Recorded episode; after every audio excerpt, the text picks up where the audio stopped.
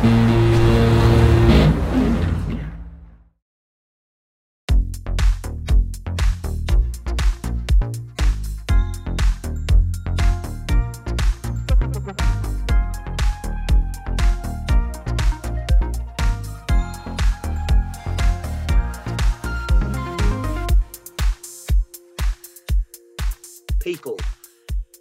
We are here with Sampology, all the way from Meanjin slash Brisbane, and it's Sophia Molly boss talking to him, Sam, about music that hit different for you. Sam, take us back. You're 35 years old. Take us back, back, back to when you're a, a young tacker, a little tacker, and the first time music affected you in a very deep way.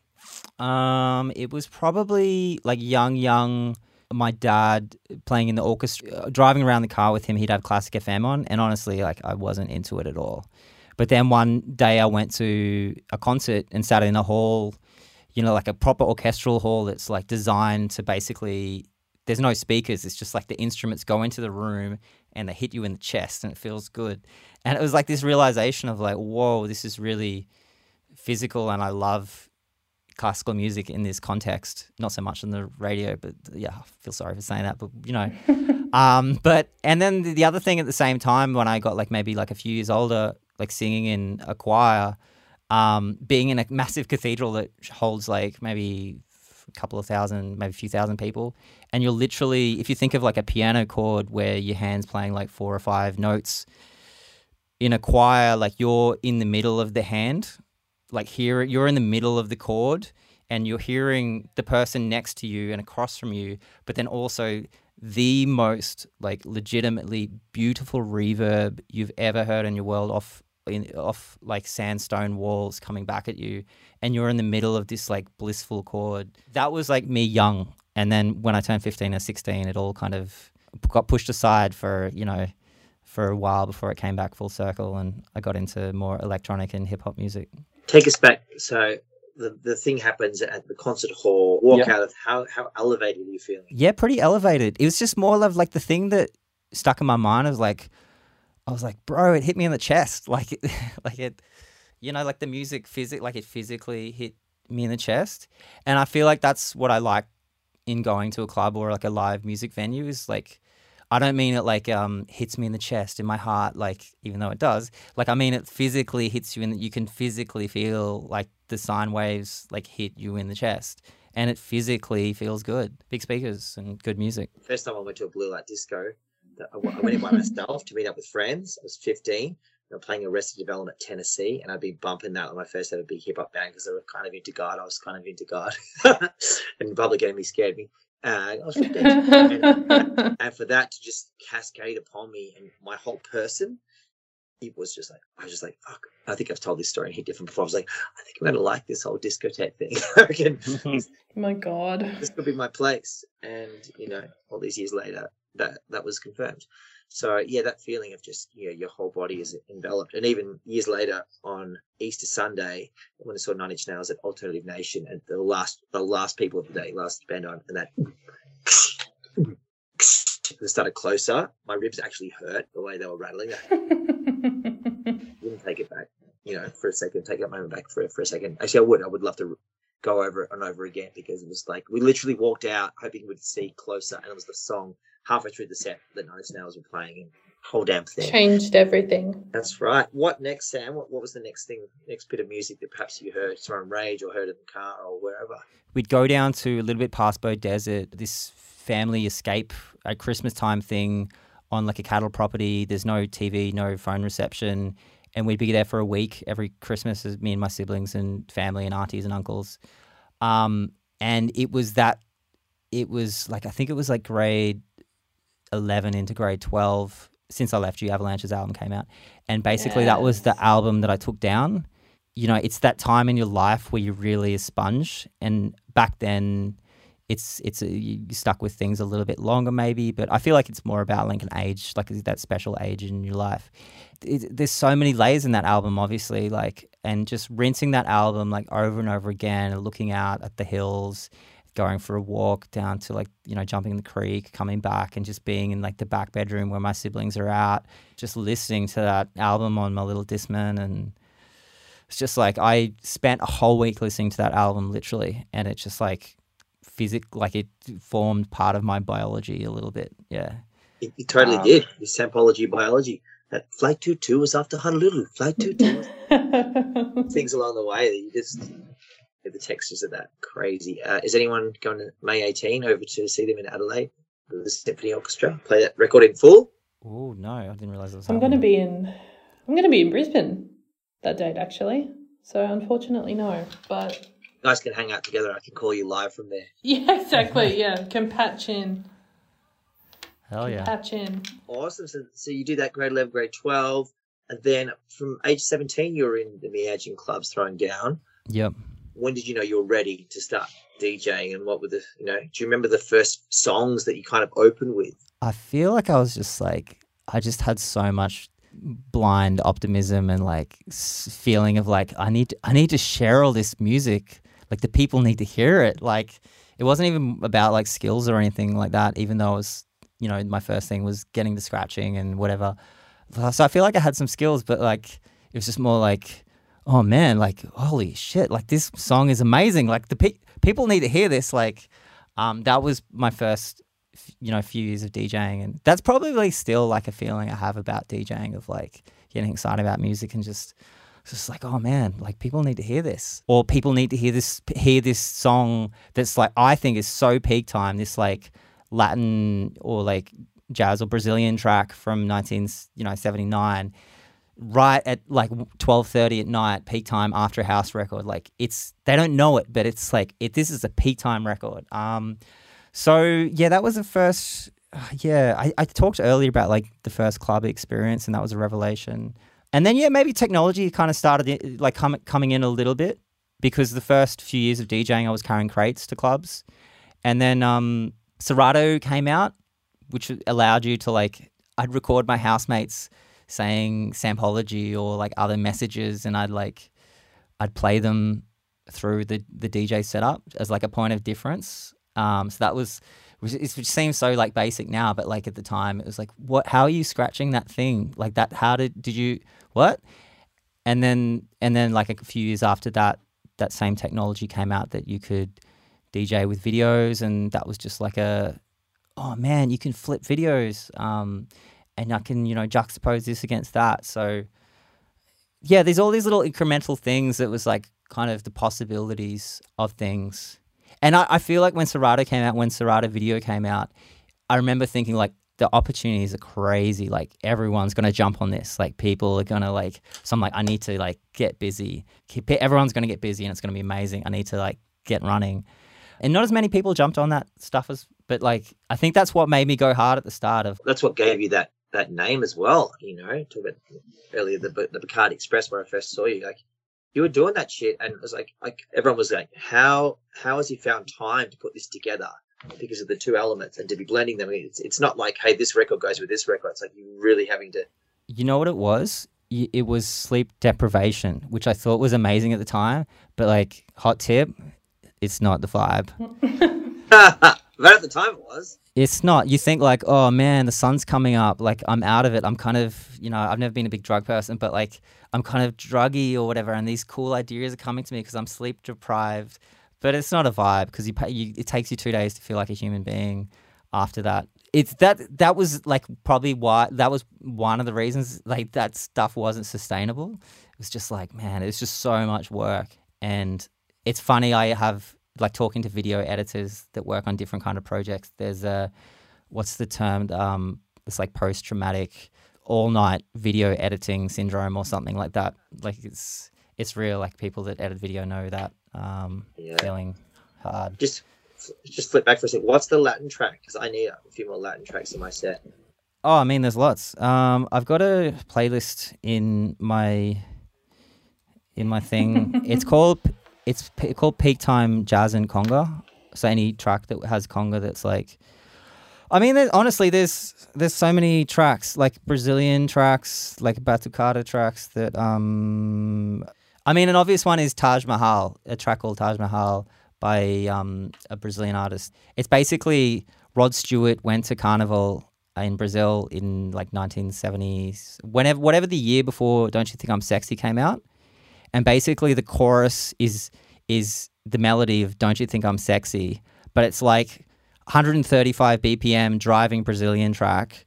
But it's like da da da da da da da da da da. So so you play Oh, it, and it's an wow. amazing, upbeat, soulful Brazilian track in the verses. Everyone's like, "Yeah, this is cool. This is awesome." And then the chorus comes in, and like, "Oh, oh th- this is that thing." I think Rod Stewart ended up getting sued like a year or two after he put out "Don't You Think I'm Sexy" because clearly he he bit. Yeah, I mean it's quite a well-known track, but it's like just an example of like a peak time. Yeah, Taj Mahal is a song. It's been covered quite a few times. Uh, yeah, uh, Taj Mahal. George Ben is I think it's George Ben, George Ben or George Ben. Yeah, that's that's the OG. It's not like a rare track or anything like that, but that's peak time. Great. Yeah, dude, I need it. This is good. This is just not even a podcast. This is just Mikey stealing. Yeah, we- we- Yeah, music geek this is a music swap. Yeah, it's a it's a swap. I've got this Magalenha track. Uh, what's it? Hey, Magalea Yeah. Exactly. Okay. Yeah. Serge Mendes, Your yeah. re- Do you know that remix? There's so many remixes. Yeah, every one of them is amazing. Yeah, this one is just like high energy. It's the wrong way, but it's just this like it works on any dance floor, and people who everybody's already on board, and then when it drops in, people are super on board because they're like, ah, you know, when you wake up, you don't expect them to perhaps dance to that music at a wedding or um, or a club, but here you are. Very good. Um, so you do this, you do this thing for a while, and you, you're, I guess, along the way. Tell me about, tell us about the people that you're meeting who are like, man, this is dope. Have you thought about doing this, or this is unreal? Hey, let me show you this track. Um, honestly, like yes, so many people. Uh, one of my biggest musical educations was working at a record store called Butterbeats in Brisbane for four years. And honestly, like the first day of working there, my boss was like, when people come in, ask them how their weekend was or how what they're doing on the weekend.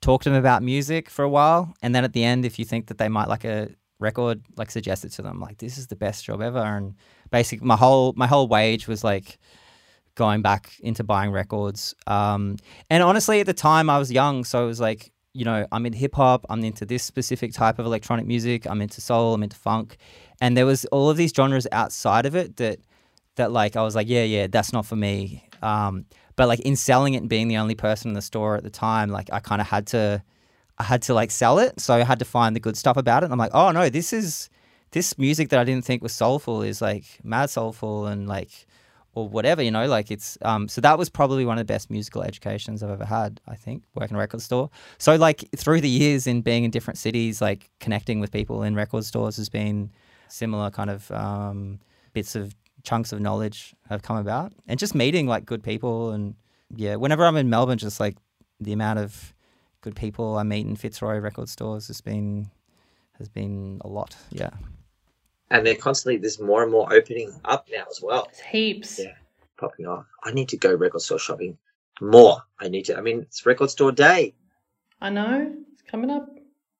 So it's coming up this Saturday uh, for people Back to the Future. Are you doing anything for record store day, Rod? Or did you do anything for record store day? Did I? Uh, I went and bought some records at a record store. the repress, the repress of re- went the original pressing of my album Regrowth. Um, it actually sold out like a week after it landed in Australia, and the repress has just landed. Excellent. Land like I've got two boxes of them. Um, in the next room to drop at record stores in Brisbane. Um, so yeah, basically all of the international stock is distributed, but all of the record stores in Australia I send stock to myself because I kind of fortunately know all those people. So yeah, I can drive down to West End and drop some at Jet Black Cat and um, yeah, catalog records in the Valley and a few other places. Yeah, so that that's what I'll be doing. I'll be dropping off stock, getting money, and then spending that money at these independent record stores. Yeah.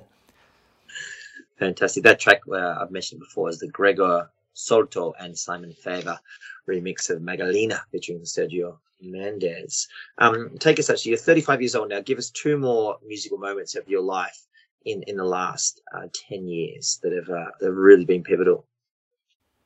Um, let's see. I mean, being on stage at KOKO in London for the Worldwide Awards, which is a yearly award show that um, Gilles Peterson does, uh, and Cleo Sol was there, Children of Zeus were there, her. slowthai was Oh. there. Um, Emma-Jean Thackray. It was I uh, Coco Roco. Yeah, it was it was stacked, and it was basically like it was like a everyone did like a maybe 20 25 minute set but, gilles came out halfway through and like did awards and hosted. It was like a live radio show. And i'd been to that venue maybe like eight years before that to see like dâm-funk and rustie and i saw some flying lotus posters up coming up and it was just like oh i'm in london. This venue was it was like an amazing venue. It's really beautiful and special. So to be there like on the the DJ's stagey thing, like playing there and on the poster with all of these people, and like, yeah, like jumping on a plane from Brizzy, which you know, growing up here feels like such a small, not much going on thing, and like my in my in my intro to my set, I played this little section that I cut off a Red Bull Music Academy lecture where um, Mike Mike Ban- Banks from Underground Resistance some somehow randomly said, "Don't move to Berlin." you know, go to somewhere like Poland or Brisbane, Australia. So I like cut that I cut that little thing where he's talking about like go to Brisbane and used it in my little like, you know, the start of my set in London at KOKO at this like special night. So it was it was like a real kind of like sometimes you just stop and like take a little mental snapshot and try and like make a deep groove in your mind and just so you can like have a little memory of like being there physically. Mm. That was one. That was cool. Yeah that's epic. That's so good. Mad Mike Banks because he doesn't do a heap of talks. Uh, no, he was maskless for that interview. Yeah, maskless. Wow. And Hoida and Glass Beams just took that mask and they ran with it. Very cool. Uh, and just one more, my friend, of just you know, perhaps what's the biggest show you've done where you've looked out of the crowd going, there are a lot of people here. um, I mean, probably uh, either Big Day Out Boiler Room where it was so hot that like everyone outside just came in. It was, I don't know, yeah, maybe 10,000. I don't know. No, it was in Sydney. I can't remember. Or Falls Festival, I played on the main stage for their, for both Lorne and um, Marion Bay on the main stage for like a celebration of their, like, I think 20th and 40th, 20th and 30th, 20, maybe 10th and 20th birthday. I can't remember it was like a significant birthday, and that was like, yeah, the the Lorne main stage was just like an insane amount of people for that. That was pretty special. Playing uh, music from what from the the history and sort of. It was kind of like a history of what they'd done, which was like two months of work, and that was kind of like the tail end of me doing my visual shows, and it was so such a cool experience.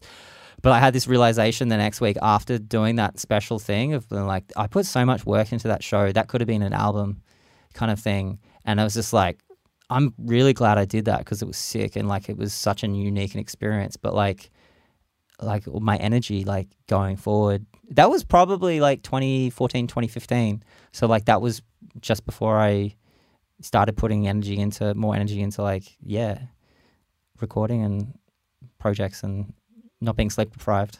Unpigeonhole yourself in the same way the Avalanches put out Wildflower. They're kind of like, okay, we're going to do a you know record. Sure, the samples in there, but we're using a lot of you know um, live instruments and doing it, and even the the latest record, which now the name of the latest record is uh, um, "I Will Always Love You." Um, is that what it's called? Uh, yeah, yeah. The they're in they're in avalanches in space one. Yeah. so that is just live instrumentation and just being able to do that. I think you've given yourself, you know, that extra extra sort of uh, impetus in your career, and people mm. people respond to that and go, "Okay, cool, you're not doing, doing the same thing," which I think outside looking in will be the hardest thing to do as an artist is trying to like make something new and, and sort of taking your fans with you and saying, no, no, trust me, it's all going to be fine. And off we go. So there was like a, you know, 10 year period where I was touring and it was kind of like that kind of maybe 2008 to 2000 and, and I don't know, the 10 years kind of after that, around that kind of time, there were so many like music blogs and internet and these like new genres coming in that were like so exciting and like, regional sounds from different parts of the world being like putting on the international stage. And for DJs it was such like a exciting time.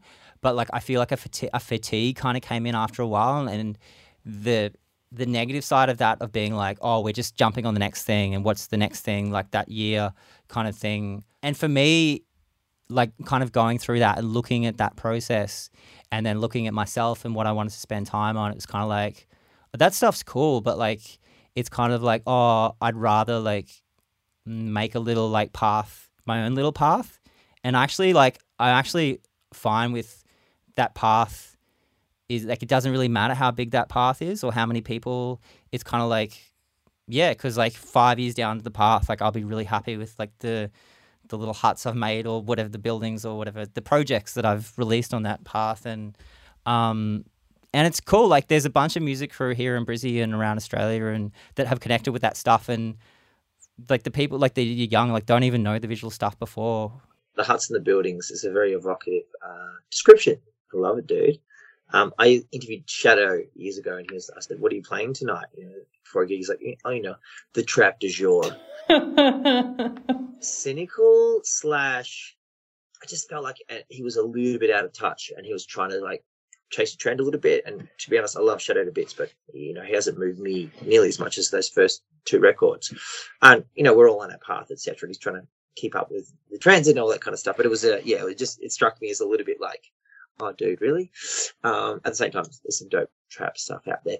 At the end of uh, our bonus episodes, Sam, we always ask. Um, what is the music that hit different for you most recently? And I asked Sosen, I answered this myself. And for me, I was uh, in Halls Gap in the Grampians on the weekend and catching up with some friends we very rarely see. And it was about 1 a.m. and I looked through and I'm doing the Spotify versus set, which is the most fun you can possibly have. Moan Trentemøller remix by of Trentemøller, the track. Uh, you'd probably describe it as, as Ketamine House. Ketamine. Wasn't on ketamine, but had definitely had the, the good ketamine effect of listening to it. It was on something called Jamison. I don't know if you heard of it and we just had the best time. And it just it just kind of came in and created a little mezzanine in, my, in our minds of like memory and, and a new memory as well. So that's my music that hit different recently. So yeah, I mentioned uh, in our actual episode, my partner and I went and saw uh, Mr. George Benson and his band quite recently. And on the way home, we were kind of talking about a musician who's sustained decades long careers, played with some of the greats, has kind of traversed from jazz into into soul and yacht rock and and just everything in between. So um, my partner is a jazz musician as well, and he's like, we're sitting there watching him play, and he's like, they opened with a with a cover of uh, it was a Roberta Flack cover, and he was just like. I think about the jazz records that he's played on back in the 60s, and they're so intricate. And there's some of the records that really established George Benson as like this prodigious guitarist. And this is where he's at now in like a shiny purple coat just like you know wooing the crowd wooing these older ladies in the crowd. And i'm like let him be. Let him let him do his thing. But um on the way home he played me one of uh, the records he was on back in the 70s and i've just gone down a deep uh, hole of it today while i've been working um, it's a record by freddie hubbard from 1971 called straight life uh, so called because it was during the brief period he'd kicked his drug habit, which is an amazing name for a record. Um, but the track that I've been obsessed with is the second one uh, called Mr. Clean. And it's, um, again, a great name for a, for a single. It's just 13 minutes of like a really sort of soulful funk influenced jazz. And just hearing everybody on that record, you know, whether it's Freddie's trumpet and flugelhorning. Got Joe Henderson on sax, Herbie Hancock's on there as well. Just like all musicians at the peak of their like genre defining sort of periods of their career in many ways. Um, and it's absolutely beautiful. So even though it's it's an old record, uh, it's I would highly recommend it if you're looking for something to sink your teeth into and and just to see how different contemporaries sort of started shaping their playing around too. So that's kind of where I'm at right now. Mm. Sam, so music has hit the. I I had something else, but I'm gonna go with a live music experience. Going off. Go for it. That of being on the floor in Brisbane, um, the dance floor in Brisbane, um, at Princess Theatre, which is a beautiful new venue that's been revamped um, for Azimuth and Marcos Valle for their Brisbane show. Um, so me and my middle name dance band side project were fortunate enough to support that show, and it was the 10th birthday of like a Love Supreme crew who run amazing parties here in Brisbane. So it was just this special love fest night, and basically Azimuth and Marcos. Uh, like uh, rage, the original members uh, rage uh, range in age from 75 to 78 it was like better than the records. Like it was really amazing. And like speaking of like taking a memory snapshot, I remember being in the yeah, on the floor in the specific part of the room when they performed Jazz Carnival. I was just like, whoa, this is a moment. Like I, we got looking around at everyone being like, we can say we were there in Brisbane where they did Jazz Carnival, and like it was, it was really amazing to hear and look at their faces and be like, whoa, these guys are like in the second half of their 70s and they're still so passionate and they're still touring the world and they still have like career. They're still putting out new albums that are amazing and like sound like you know where they came from but also contemporary and and you can do it like forever. You can do it to death like it's it, I think yeah, being a musician or creative, you know, and that's your profession like it's like far out like when do I have to hang up the headphones or whatever. Um, so, and seeing that set was really special for so many reasons, but like that was one of them that was really a good takeaway. Terrific, man. Everybody, because did you did you see it in, in Melbourne? So I saw it at uh, WOMAD. oh, fantastic. Yeah, it was crazy. Just in a garden, you know, it was amazing. So good. Uh, and just what an experience it was. And oh man, I wish I was there, but that's okay. I'm happy that for you guys to have created that groove in your minds. I hope listeners today, Sampology, Sophia Molly, and me, Mikey Carlin, created something for you. It's a three way therapy session every week. Hopefully, it was a four way. You don't gave it's a four way. Nothing wrong with that. So yeah, that was that was unreal. I, I knew you were a great DJ and producer and human, but I didn't know you were such a great talker. Oh, thank you. for Joining us and bringing your uh, triple A game, access all areas. All right, friends, that's been enough for us. See you next week. Lovely to spend time with you. Thanks for giving us your time, the most precious thing of all.